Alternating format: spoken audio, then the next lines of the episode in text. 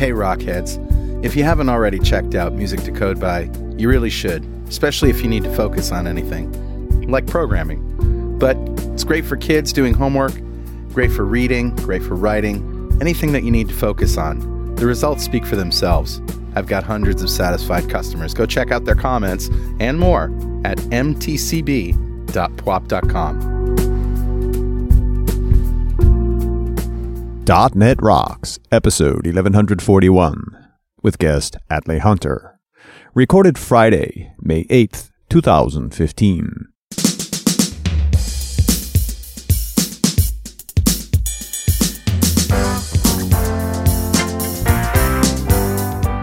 Thank you very much, and welcome back to .NET Rocks. It's Carl Franklin. I'm here in New London, Connecticut. Richard, where are you? I am in Chicago. It's the end of Ignite, and I figured we'd make a couple of shows before I flew home. That's awesome. You're having a good show? I'm a little under the weather. That's why I sound kind of raspy, but... Oh, my. I'm not really under the weather. I just got that when it warms up out here on the East Coast after a long winter and all the bugs just, you know, they come out of hiding and they attack. Yeah, it might be a little histaminic reactions, right? A little bit. Everything's bursting into life. Ignite was massive, man. You can't imagine how big a 22,000-person show is. It's a lot of people. 22,000 people? Yeah. Holy moly. And back-to-back with Build, I'm just about bourboned out. Yeah, I bet. Well, let's roll the music because I got something really interesting that we all might be interested in here for Better Know Framework. Awesome, dude. All right, buddy, what do you got? All right, you can probably guess from the URL, tinyurl.com/$9PC. No. Next Thing releases world's first $9 computer. They started a Kickstarter on May 7th. It's more powerful than a Raspberry Pi B, and it's called Chip. $9. It runs Debian. $9. 1 gig R8 ARM processor, 512 megs of RAM, 4 gigs of EMMC storage, and equal to BeagleBone Black in clock speed, RAM, and storage. I don't even know what a BeagleBone Black is, but there you go. So it's a Kickstarter project. Yep. Well, I hope they can get it built. They blew out their goal. No two ways about that. Yeah, and, you know, we're recording this on the 8th, so they blew out their goal in a day. Yep. Well, Everybody wants a $9 computer. It's just a question of whether you can build a $9 computer. Well, you know, they say they can because they've got a really good relationship with some Chinese manufacturers and stuff, and they've got the deal in place, so. Yeah. Well. Yeah. Cool. There you go. Get the chipset down cheap. Hey, one other thing, Richard, you still have your Tom Bihn brain bag? I do. Yeah, I still have mine, and somebody was asking me about it, like, you know, oh, did you get a new bag? And I said, new? No, I've had this bag for like 10 years. Yes. I looked at it the other day just to, you know, and I've literally had this backpack for a laptop bag for 10 years, as have you. And I looked at it the other day, and I can't find any like tears or ripples or anything in it. And let's just be clear, you abused the shit out of that bag. Oh, you got like 30 pounds of stuff in that bag. That bag takes a beating. It really does. And I just love it. So, Tom Bihn, where are these guys? In Seattle? Yeah, still in Washington State, still building. I think it's out of Port Angeles. And they actually manufacture in the U.S. They're still doing their thing. After all these years. So, just another shout out to our friends there. It's Tom Bihn, Tombihn. And quite literally, Richard and I have had these bags for 10 plus years. It is the last bag you'll ever buy. Yeah. All right. Well, who's talking to us, my friend? Grabbed a comment off of show 1012, the one we did with one Atley Hunter, where we talked about making money on mobile. And a few great comments on that one, but I love this one. This is from Emil Montestemi, who says, this is great. I have been working on my first Windows Phone app, and I hope to publish sometime in August. We recorded the show in July last year. I learned a lot from this show. I really think that Windows Phone will gain market share as long as there are enough low-priced devices out there. I see more and more people using Windows Phone, and that's a great thing. And I agree with John Marshall, who earlier in the comments deck said, we should bring back Atley for show 1024, because that was show 1012 that we recorded on. we missed. This is show 1141, so that's almost 1024, but close. This close. Like 1024, but different. Yeah. But yes, we'll bring him back because here he is. Mm-hmm. Emil, I hope your app went well. Write us back and let us know that you got your app out in the world and that you're making some money from it, because that's really cool stuff. And I'm going to send you a .NET Rocks mug to boot. So if you'd like a .NET Rocks mug, write a comment on the website at .NETRocks.com or on any of our mobile apps, because we've got them for Windows Phone 7 and 8, iOS, Windows 8, and Android. And that brings us to Atley, one of the most prolific modern UI developers in the world. Atley Hunter splits his days between creating cool new apps for Windows phones and tablets and sharing what he has learned via Twitter, Facebook, LinkedIn, and numerous in-person events. And he's been on the show many times. Welcome back, Atley. Hey, guys. It's good to be back. So does your palette of platforms, is it expanding these days? I've done a couple of apps for other platforms, but it's mostly things that I've done for charities or things where someone's needed help that they couldn't really get the app out on other platforms. So I try to, throw together a Xamarin project and help them out across different platforms. But for my own stuff, I'm still sticking to the Windows platforms. Oh, very cool. What are you up to lately? Number-wise? No. What? That's a good question, actually, Most people respond with, well, I've been working on this project. You're like, how many? Well, tends to be the question people ask me. I actually just started my 750th project today. Okay, wow. Man. Wow. Yeah, So the insanity continues. Oh, yeah. Yeah, it's not abating. It's actually getting worse. What is it exactly? It's a game. I've actually started working on a framework for creating games where people play against each other online. So now I've created a framework for doing that. Now I can just start pumping up new games in a couple of days. So I'm going to put in a number of different games you get to play against other people with.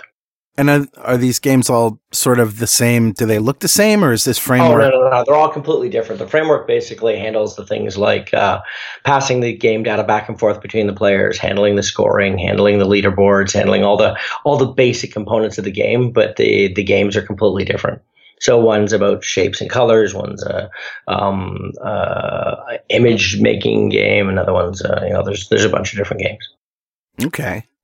Well, what are your thoughts about all this new stuff that we learned about at Build and where Windows Phone is going? What are you thinking these days? Oh, I think that a couple of the big takeaways. I think that everybody's excited about the wrong thing that they heard at Build, which is the biggest announcement is probably the one that's sort of getting the least press. I think the biggest game changer right now is the Continuum. Yeah. Okay. Because I think that's got the potential, if implemented and executed properly, to actually be the next thing that changes the way we compute.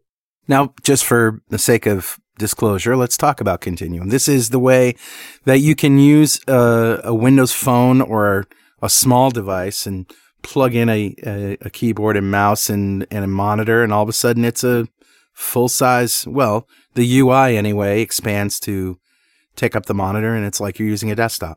Yeah, basically what happens is the applications are built with the idea of recognizing the view frame and the scenario more than anything else that they're executing under, and then take on the ability to add more features, add different UI, add different interaction capabilities based on how the user is able to view it. And I think that realistically that could lead to a lot of driving of new technologies, increasing the drive on improving battery life on small devices, increasing the spacing on the amount of storage space on small devices, a number of really interesting innovations that could lead to, the next thing in computing if it's executed properly. Now, have they said anything about the hardware that we're going to need in order to turn a Windows phone into the desktop experience? This is all enabled, by the way, because of the universal app, right? You build a universal app. That one binary goes everywhere in the Windows ecosystem. Yeah. But I get the fact that I want just to be able to carry around my phone, and then when I sit down, I plug it in. But am I going to be carrying around a little monitor, keyboard, and and mouse as well.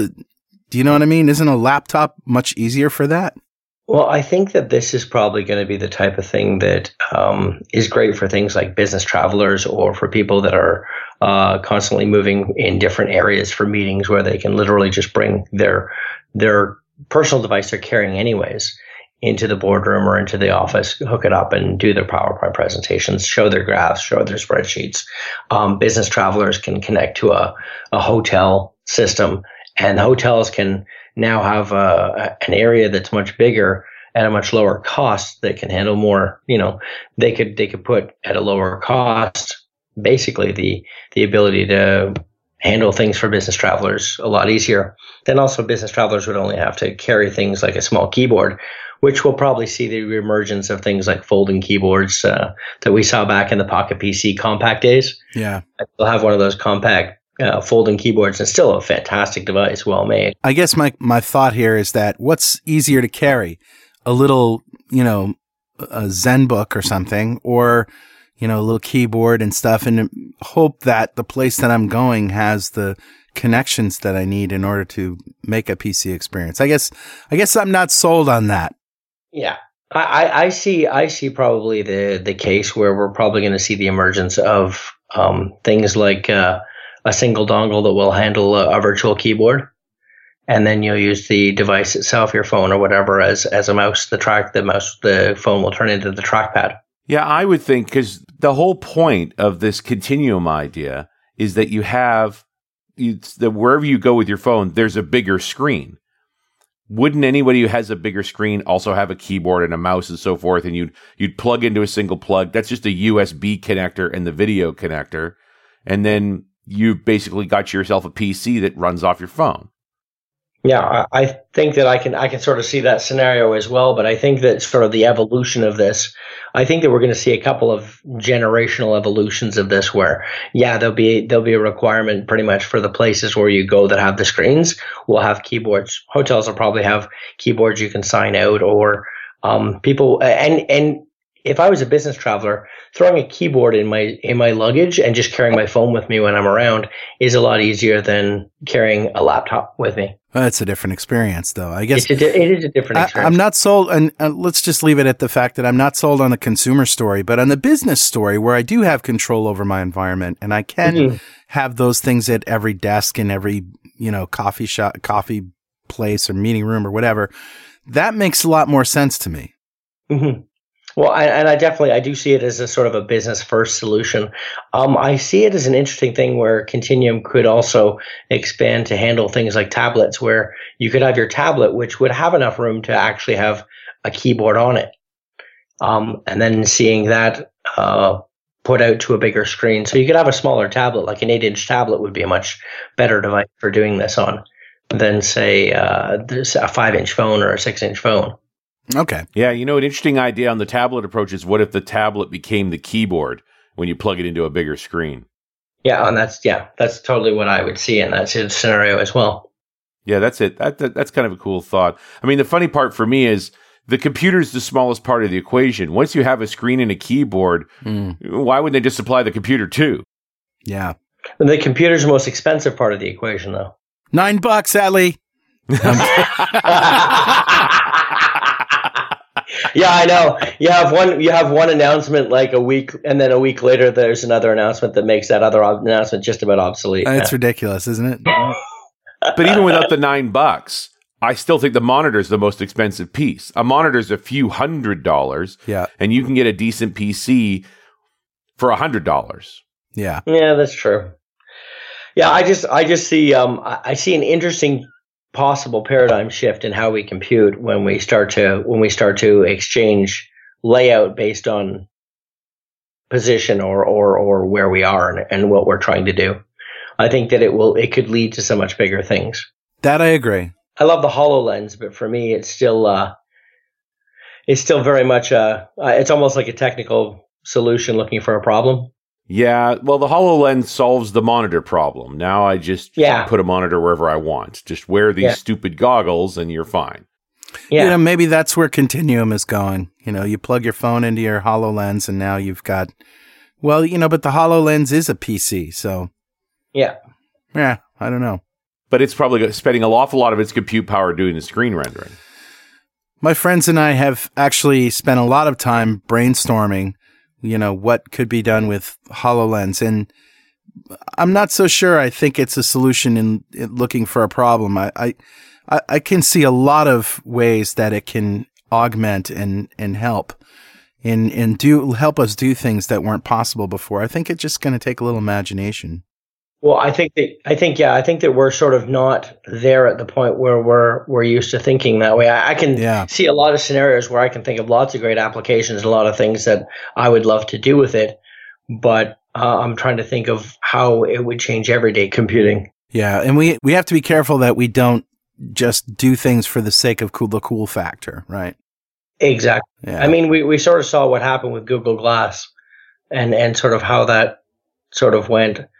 And so while I think the HoloLens is a much different implementation of that type of a scenario, yeah, you're definitely right. We don't want to just like, oh, now we have to be able to do Word in the middle of our living room, hanging out in the middle of a wall. Yeah, right. It's not necessarily the right case for it. There are some excellent cases for it, but we've got to look and see.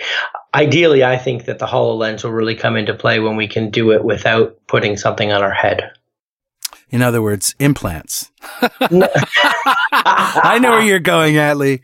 No, but something more of a projection style. But again, then you're not carrying it around with you. I mean, there's a bunch of different scenarios where if we could project something out, maybe something that was able to project onto any piece of glass or something. Have you seen the Room Alive thing that they did at the Kinect team did?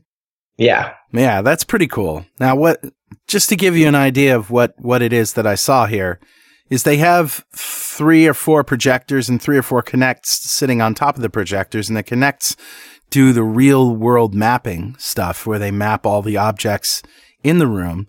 And then the projectors, how should I say this? They project in such a way that it looks like there's a 3D object hovering in the room. You know what I mean? They skew the images so that they wrap around all the stuff that's in the room, and what you end up with is something that looks like it's just hovering there.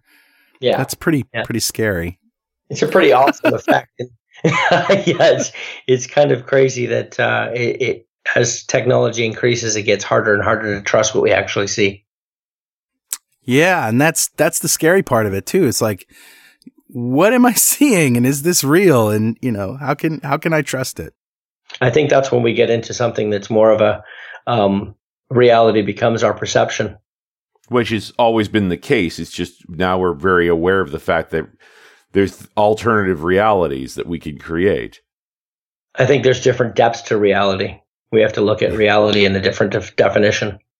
Well, Room Alive is very much a Microsoft research project. Who knows if it's going to become a product or not, but I'd buy one. Oh, so would I. In a heartbeat. And I wonder if, the problem with Google Glass is that not just that it was weird, it was sort of aimed at consumers, and it didn't do a lot. So your reward for looking like an oddball was pretty low. I appreciate that Microsoft has gone very business-oriented with the HoloLens, mm-hmm. which is even... In some ways, I don't know if it's more weird or less weird because it's so much bigger than Google Glass ever was. But I have to wonder, you know, like there's people out there that just won't drive a BMW because look at the people who drive BMWs. I don't want to be associated with those people mm-hmm. until you get to like the M5, the sort of top of the line supercar that BMW builds. You're like, I don't care what you think. That's the greatest car ever. Like if HoloLens is compelling enough, nobody's going to care what it looks like. Yeah, no, I agree. I agree. And it's there's sort of a level that it has to reach to sort of hit that general acceptance. I think one of the biggest problems Google Glass had, too, is that they aimed it at consumers, but then the price was way too high for what you could do with it. And they trickled it out, too. They made so few available that it always came across as sort of an elitist device that was easy to hate. Yeah. Sure, it's a big old marker. Yeah. Immediately became a douche marker. That's right. Don't be a glass hole. Don't be a glass hole. Exactly. Well, and then there was also the issue with what was it recording and where was that information going? And then places started to restrict the ability to use them in their areas because of fears of that. But I wonder if that was just a response to the glass wholeness, right? Like that at first you disliked it, then you found reasons why you wanted to dislike it.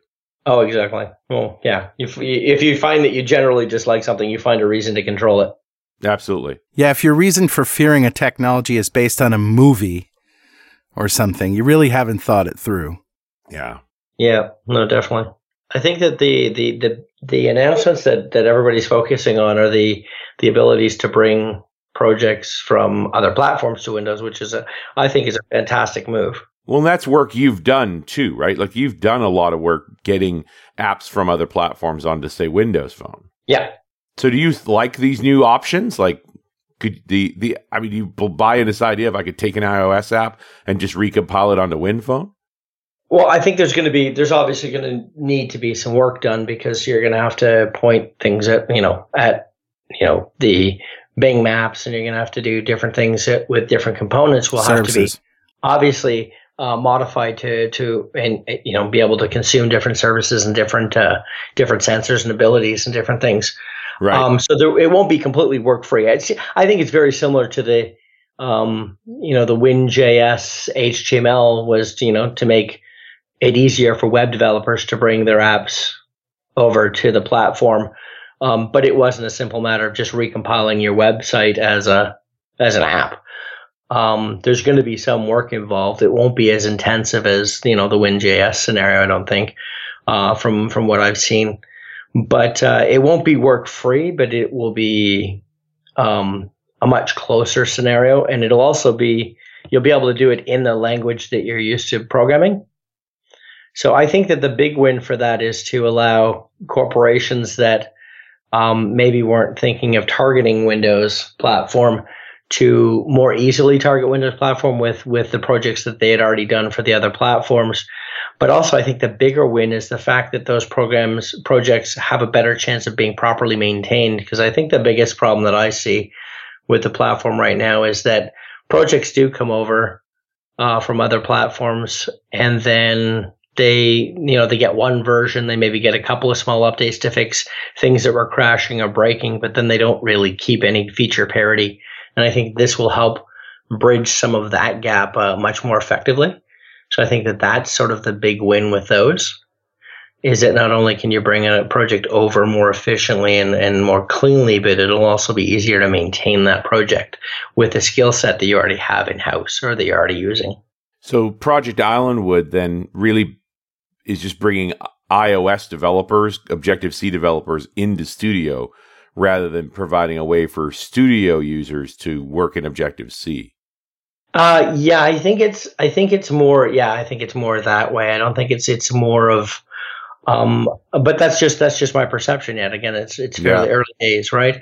But I think it's all about sort of helping bridge the gap for some of those bigger apps and some of those people that want to bring something to another platform. And I think that it's all about helping erase the reasons why consumers may not be choosing the platform. And I think that if they're able to do what they want to do with Windows 10, and that's to make something that many more consumers are more comfortable with and enjoy more, I think you'll see a lot more tablet sales. And as you see more tablet sales come, you'll see more phone sales come as well. Do you really think that's true, though? I mean, I'm looking at it from the perspective of we don't target Windows Phone right now. And I need a really good reason to target Windows Phone, and it's certainly not the number of Windows Phone users. Well, I think the big thing is that also with targeting it, if they make it easier to target the platform in general. Now, the one thing that it won't bridge is it won't automatically make your Windows Phone or your iOS phone app a Windows platform app that recognizes screen differences and everything else. That would have to be something you'd have to incorporate and allow in your project itself. Again, like I said, none of us have really had a lot of access to this or really worked with it. So it's really hard to say exactly what's going to be possible. So, but I think that the target's probably going to end up being the platform target will probably be more Windows 10 in general. Yeah. Or more Windows 10 for platform desktop. Yeah, I tend to agree with that. I think that Windows 10 overall in the ecosystem makes a lot of sense. And if you're running Windows 10, yeah, that's especially in the enterprise. I think that's and you know, Microsoft announced that Windows 10 will have a private app store, right? Like what do they call it? A store portal. So Microsoft Windows 10 Enterprise will allow you to set up your own store and build your own apps and deploy them. And honestly, let's compare that to iOS and Android. Was the accessibility part a problem for Windows Phone in the past? Was that a problem? I certainly know that ease of development wasn't a problem. I mean, we had the best development tools everywhere. That wasn't an issue. Was it an issue, and is it still an issue that we can't easily deploy apps that we write in-house onto our phones? I think that there were, if not issues, there were concerns and the messages weren't very clear in exactly how that was best done. There were certain restrictions in what you could do and what you couldn't do. When I say issue, Atley, did that contribute to the downward spiral in Windows Phone usage? See, the funny thing is I hear a lot of talk about downward spiral in Windows Phone usage, but I watch my own downloads and the money that I'm making, and I'm not seeing that reflected necessarily. Well, you are definitely an anomaly, but you know, in terms of percentage of market share, you know, in America anyway, and let's be clear, because in other countries, Windows Phone is really popular. Yeah, no, I know. Was that an issue with, American corporations not embracing Windows Phone? I think there were some challenges at the beginning with getting any kind of corporate licensing or private storing or any of those scenarios. And I think that what happened was there might have been a little bit of a failure to launch in some ways in that respect, in making that available and then clear how it was available. And so at the time, it affected corporations getting those projects underway and getting them out. And so then they just moved to other platforms. So that would be my best sort of, not having expressly dealt with many of those scenarios personally. That would be my best interpretation of what I saw from talking to other developers, is that there were challenges and by the time the challenges were fixed, well, it was sort of past the relevance point for a lot of situations. And so then you already had iOS or Android installations in place. And so it ends up enterprise and corporates for me is always a hard nut to crack, just because their adoption is usually so slow for things. Yeah. Once they hit a technology, they want to sit with it for a while. It's one of the reasons why I left corporate life. I didn't like working on 10-year-old technology. I literally quit 2 jobs to get away from .NET 2.0. Wow. But what I was giggling at there was, you said the downward spiral of WinPhone. I said, and I was thinking, when does WinPhone ever spiral up? I don't count the CE phones. They weren't smartphones. They were feature phones with extra technology in them. Yeah, you're right. That's probably a bad choice of words. I mean, maybe it's just because it didn't get off the ground is probably a better. It didn't match the other platforms in terms of usage. Let's put it that way. Yeah, I think that the adoption has been slow, and I think that there's been some definite challenges to it. I know the whole. It's really funny. I know that the whole argument about why a new feature like a new flagship phone hasn't come out, because they cost a lot of money and they don't usually make back the money that they put in them unless you sell a ton of them. But the visibility that they create and the sort of the wow factor they create actually helps sell your lower model phones. In a lot of cases. So I see sort of challenges where, because I know that the market's been questioning and asking about where's the next feature phone. And realistically, I'm actually really glad they didn't announce a new one at Build, just because if they'd announced it at Build, but then it wasn't going to be ready until Windows 10 came out, and then there'd be months going on by the time they do announcement, and it gets that big flash, then they do release it. it basically falls flat. I think that's what happened with the 1520 in a lot of cases. They announced it months before it was available. Yeah. And then by the time you got it, it was like, yeah, well, whatever. Okay. We were excited about that 4 months ago. Hey, Richard. Yeah, buddy. You know what time it is? It must be that happy time again. Yeah, it's time to put on a HoloLens and go back in time and remove all the glass holes from the space-time continuum. It's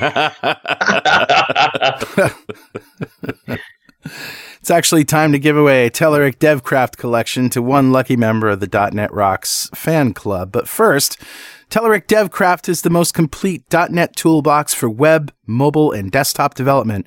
With the addition of UI for Xamarin to the DevCraft bundle, you can create compelling native mobile experiences with your C# skills. Download a free trial at tinyurl.com/devcrafttrial. All right, buddy. Who's our winner? Today's winner is Chester Burbidge.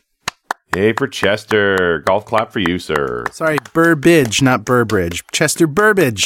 Burbidge. He knows who he is. Yeah. Chester just won the Telerik DevCraft collection. A big pile of awesome from our friends at Telerik.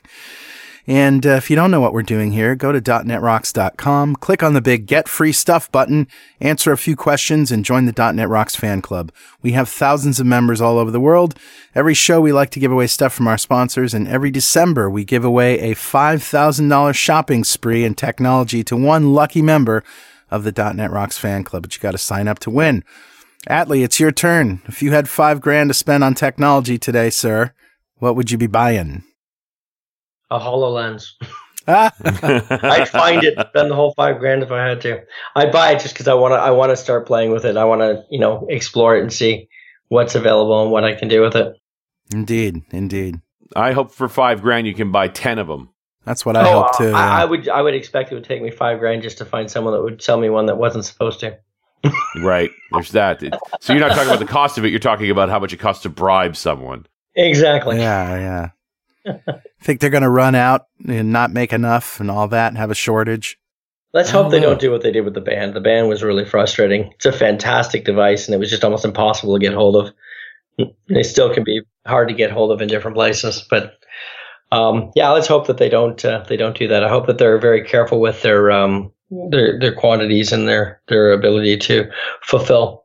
I think that's one of the biggest challenges is making sure that fulfillment works because there's a certain point between creating, a flurry of wanting to buy it because you can't get hold of it and it gets exclusivity because of that and getting just disappointed because you couldn't get it for too long. So I went out looking on the rumor sites for new hero phones from Microsoft and found on Unleash the Phones from earlier this month. Talking about a couple of prospective high-end Lumias. One called Cityman with a 5.7-inch display. At some point, this is a tablet. 8-core processor, 3 gigs of RAM, and a removable battery. And then there was a lower-end unit called Talkman with a 5.2-inch display and a 6-core processor and 3 gigs of RAM. Wow. See, those sound to me like they'd be fantastic devices for something like Continuum. Yeah, and sounds like to be released in the Win 10 timeframe. And they're 64-bit cores.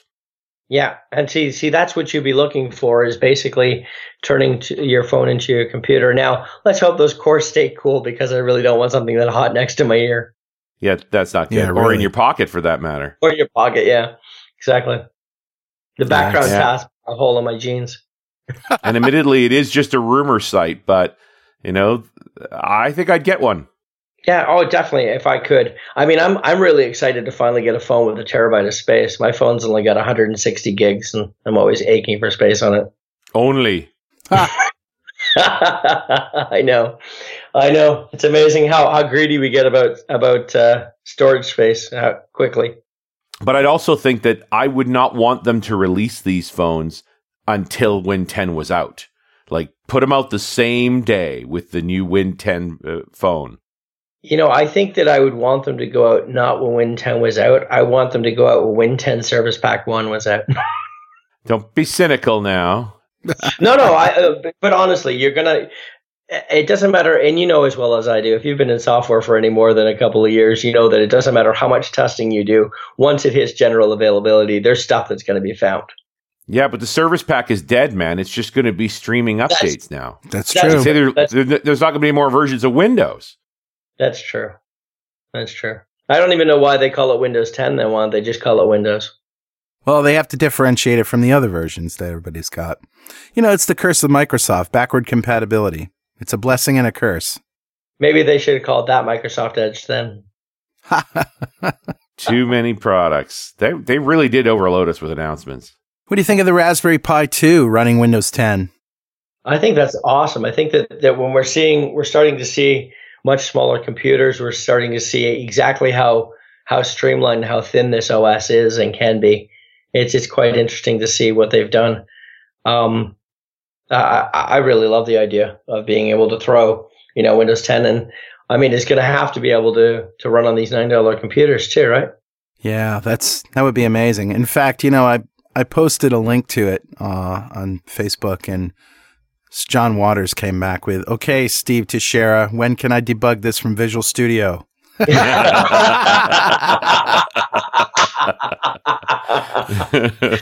that's exactly what needs to happen. Yeah. I'm thinking about an 8-core processor in my phone. That's just insane. Like, maybe we will have enough horsepower that just becomes the PC you carry everywhere. Well, exactly. And think about how crazy we thought it was when the first Android phones came out with dual-core processor, and you're thinking, why would you need more than one core in your phone? Yeah. Anytime somebody says, why would you ever need, that's a good indicator that you're going to someday. Yeah. Yeah. Well, the most interesting thing I noticed in that rumor site was this idea that there were removable batteries. I think that's going to be vital. I mean, I think that's the idea. That's the idea that leads to a sustainable device as your PC scenario. Right. One of my biggest problems with the new laptops that come out is mostly once the batteries wrecked, you basically throw away the computer because it's so expensive to replace the battery.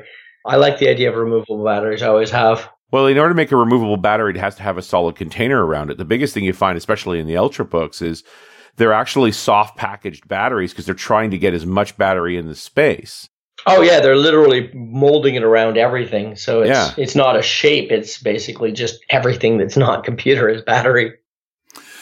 All right. So here's something that I brought up on Windows Weekly, which is, first of all, I love Windows Phone, the OS. I love using it. I love it. It's got the best navigation. It's got the contact-centric hub is wonderful. I mean, there's just using the phone, and I've had them all, and I still have them all. And it's just the best. Now, if you want to talk about, what would make it compelling to join the ranks of Android and iOS in terms of numbers, would be able to have that experience, but to be able to run these other apps. And in order to do that, yes, you can compile Java code. That's an Android app in Visual Studio, and you can deploy that. But wouldn't it be great if, and somebody said that you could already do this, but wouldn't it be great if you could take what you send to the Google Play Store, which is Java bytecode, right? And upload that to somewhere on Windows, have them decompile, dehook, automagically kind of rewire your app to work on Windows, and then poof, it's there in the Windows Store. See, the issue with that, though, ends up being the services and the sensors and the different things like that, because implementation of those things are done differently on each platform. There's not enough commonality across the platforms for everything to work exactly the same way. But wasn't there an Android OS-based Windows Phone at one point? Wasn't there? Or there were plans for it? It was last year. Microsoft planned to make an Android-based phone. It was an Android-based phone, yeah. But, I mean, it was you would have to you'd basically be running an Android virtual machine. Well, what if it was just running Android and they redid the shell to be the Windows Phone shell? There's too many other things going on in Android. Android as an OS, there's a lot of stuff going on there. That you're saying that Microsoft should just build a shell for Android? Yeah, and what I'm saying, that's right. Yeah, that's what I'm saying, because that shell to me is what makes the experience of Windows Phone really great as an end user. You know, as a developer, we love the development aspect of it, but it's the OS, it's the usability of it that I love. Yeah. And the OS isn't worth anything anymore, right? Like the OS itself, it just doesn't matter. It's the services and it's the shell. So if you took an Android core, you know, maybe the Cyanogen core, and you created a shell that looked like WinPhone, and you mapped it to all of the Microsoft services, like, would you even know that's not actually Windows Phone all the way down as a user? Would you care? I don't think users care. They just want to be able to run the apps that everybody knows and loves, right? Hmm. Yeah, but then there's issues with security concern and things like that. That, I mean, it would be Android, so it would basically be, it would have all of the restrictions and the other issues that Android has. Yeah, that's right. So, I mean, that's sort of where I would, and as a developer, I wouldn't, if they did that, I would just go find something else to do. Because I'm not interested in doing Android development. I've had too many of my projects that I did on Android just end up stolen and decompiled, and it just seems to be too easy to do. Yeah, I can't argue with that. It's too prevalent. I mean, even recently, there's been a few reports out that in the last year, iOS, even though it has a third of the market share, Apple paid developers of iOS apps almost 35% more than Google paid all the Google developers, all the developers of Google apps. So, I mean, you've got, you know, 1/3 the market share, but the developers are making more money. If there was a platform I was going to emulate, it would be iOS. It wouldn't be Google. Yeah. Not in the interest of developers and you know, the public, and you know, there's. I think that we're going to find that there's going to be more concerns with Android personally going forward. Well, there already are. One of the reasons that I stopped using my Android phone was it just got hacked too many times. It's just too much mess there. And I think that what they're going to find is that, unfortunately, Android or Google is pushing themselves into the position Microsoft was with Windows Mobile, where they're going to have to literally cut the cord and go, okay, here's the new version of Android, and nothing else will work previously. And now here's the new restrictions and here's the new things, because it really is sort of a wild west where there's a lot of crap going on. It's the only real platform that's has a virus issue or known issues with virus and data loss and different things like that. I mean, yeah, iCloud gets hacked every once in a while, but it's usually the same kind of hacks that can happen for any system, because it's usually security weaknesses, right? Which is usually the people, right? It's you know, putting the right scenarios or the right procedures in place for handling security. And you know, educating your users. That's sort of usually what ends up happening with iCloud hacks or other things like that. But where Android sort of differentiates is Android's actually getting hacked. Like, people are actually hacking, and there's Trojans in software that are going out to the store. And I think the volume of apps that they have, it's almost impossible for Google to properly curate them, especially when they're really not making any money from the devices. The devices are still costing them money.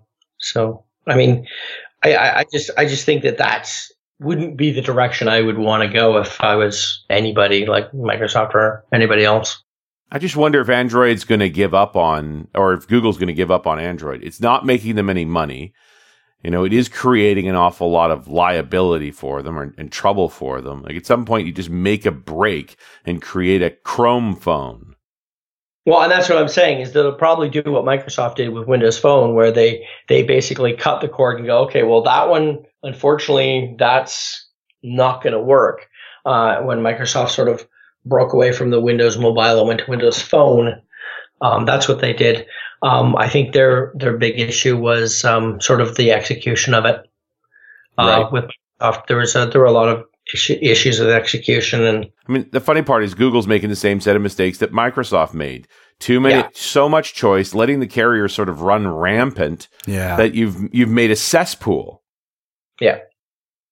Yeah, and it is a big dirty mess. Like I said, I've got friends. I have situations where I had two friends who had the exact same phone from the same carrier, and one person hated their phone but loved the other person's phone, which was the same phone from the same carrier. And because the carrier changed the interface in between when the first person bought it and the second person bought it. Huh. Right. Yeah, well, and I wonder how the carriers are responding to the outbreaks of malware and things. And I got to think, you know, they would do something like, well, if we just remove the Play Store, we don't have that problem anymore. Well, but the thing is that then you have all these other stores, and you know, it's a big mess. I mean, it's like I said with Windows Mobile, when you were a developer, you had to put your apps on Pocket Now and Hand and Go, and you know, all of these different websites that were selling software, and then some software ended up off on pirate sites for free. And it's really funny. It's almost like Google looked at what Microsoft did and went, yeah, well, let's do that one. Yeah, right. So, Atley, what's it going to take to bring up the market share of Windows Phone? I think that a proper execution of releasing Windows 10 properly. I think that there's a lot of good ideas that they're using. They're, you know, giving it away for free for a year to try and help promote enterprises into getting it in. That's, I think, their biggest challenge right now, is to try and get the enterprises off of Windows 7 and onto another platform. I think the biggest challenge they have, though, is making sure that users are aware of the store. Personally, my biggest issue with Windows Store, not Windows Phone Store, has always been I can write a fantastic app, put it on Windows Store, and I talked to users 6 months later, and they didn't even know Windows had a store. Right. And which is amazing, considering it's usually put right in the front of the start screen. So you put it right in front of them, they still don't really seem to get that. Microsoft is touting that by the time Windows 10 ships, or maybe it was by next year, Richard, that they'll have 1 billion Windows 10 users in the market. And I don't know, I mean, obviously those Windows 10 users are PC users. And yes, there are a lot of them. And but do you think that just by giving people the store experience on the desktop will necessarily, you know, then they'll see, oh, you know, we have this for the Windows Phone too. Might be a good way to get people over to Windows Phone. I'm thinking so, and I think sort of the execution of being. I think that there was also talk of making sure that users saw the store as the way to get their applications and their apps. Yeah. Of both kinds for their devices, and I think that the unification of Windows. People like to have, especially people that are not technophiles.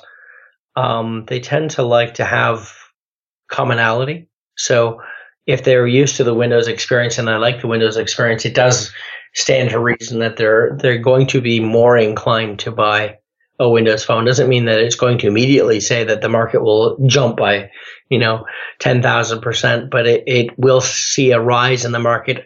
A lot of it has to go with how the marketing handles the push, and I find that that's usually traditionally Microsoft's biggest challenge is marketing. Yeah. And information dissemination. I think that they have a big challenge ahead of them, and it's expensive to get users. Well, and especially users that spend a lot of money. I mean, that's what Apple had, the black turtleneck minions there, you know, that just went out to coffee shops and preached the gospel. So, yeah. No, and I mean, Microsoft's got to do, basically they've got to look and see what was done and then look at how they can do that and more, because the things that Apple did to get started are not necessarily relevant, or definitely not necessarily enough at this point. They have to be able to get the word across and to be able to get the information out that Windows has definitely changed, and that there is a lot more to Windows now than there was. Do you think the devices themselves have anything to do with it? Like, you think that buggy hardware or anything like that is a problem? Or I mean, all platforms have buggy hardware at certain times, right? Buggy hardware is always a problem, but honestly, I think the big thing is that it's just so popular to dislike Microsoft for so many reasons that nobody can even remember anymore. Yeah. I mean, they talk about Microsoft doing all sorts of dishonest things or fighting, competition and this and that in the 80s and 90s. And you see all of the companies do things that personally I was looking at, I go, oh my God, that's ridiculous. You see all sorts of issues and lawsuits and investigations coming up against Apple and Google and everybody. I mean, business is a tough, cutthroat thing, and all the way across. We all have things that we're not happy that any of them have done. But I think that what Microsoft really needs to do is get the word out. You've got fanboys fighting for the other sides in droves. And I think it's almost like you need the same thing on this side as well. Well, before you can have fanboys, you really have to have beautiful, amazing apps, right? I mean, that's what the iPhone's success is really all about, I think. I think that what Microsoft really needs is they really need to find apps that really shine that don't exist elsewhere. I mean, there are people that will go out and buy a phone and go, oh, I need to be able to play X game or Y game. That's fantastic. How about have something out there that came Windows first and is only exists on Windows? Do you think they need to build them themselves? Maybe. Maybe they need to build it themselves, or maybe they need to, they need to go out and explore and find out who's doing some really interesting, innovative things. So there's lots of great developers out there that are doing some fantastic things. For example, there's one developer in Toronto that's actually doing something with small robots and Windows Phone and Windows that helps you sort of learn how to build robots and learn how to write code, and things like that are interesting. Now that may not be a general public thing, but it's definitely something that's eye-catching and sort of can attract the imagination. Mm. And they need to showcase things like that more. They need to sort of, do things like execute the band properly, get the band out there. The band's a fantastic device, and the software that they've got for it is pretty good. They need to. The number of people that I've showed my Microsoft band to that had no idea Microsoft had a band is amazing. Right. The number of times I've shown them people devices that they had no idea existed for Windows. Yeah. It's just staggering. So, I mean, I think that the big thing is getting it out there, getting the information out there. One of the things that I found that Android did that I think that really sort of helped them in their push was when Android first came out, you couldn't walk 10 steps without someone trying to put a free Android device in your hand.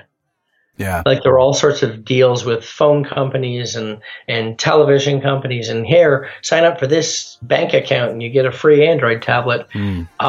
Not necessarily saying that they go that route, but it was about making sure it was always there. Yeah. You couldn't walk around without hearing about Android somehow. That was the carriers doing that. They wanted to push the Android device as much as possible because they had control over it. Yeah. Yeah. Well, it's an interesting time, that's for sure. We'll see what happens. In the meantime, we'll be building some killer apps, and we'll be watching you, Atley Hunter. Thanks. All right. We'll see you next time on .NET Rocks.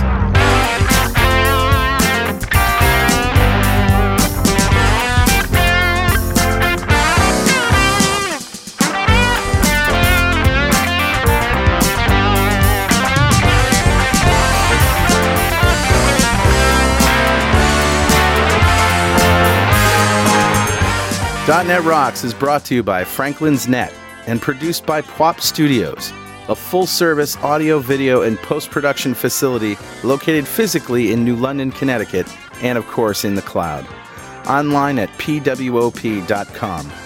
Visit our website at dotnetrocks.com for RSS feeds, downloads, mobile apps, comments, and access to the full archives going back to show number 1. Recorded in September 2002. And make sure you check out our sponsors. They keep us in business. Now go write some code. See you next time. Got transmitted banned by the FCC. Yes,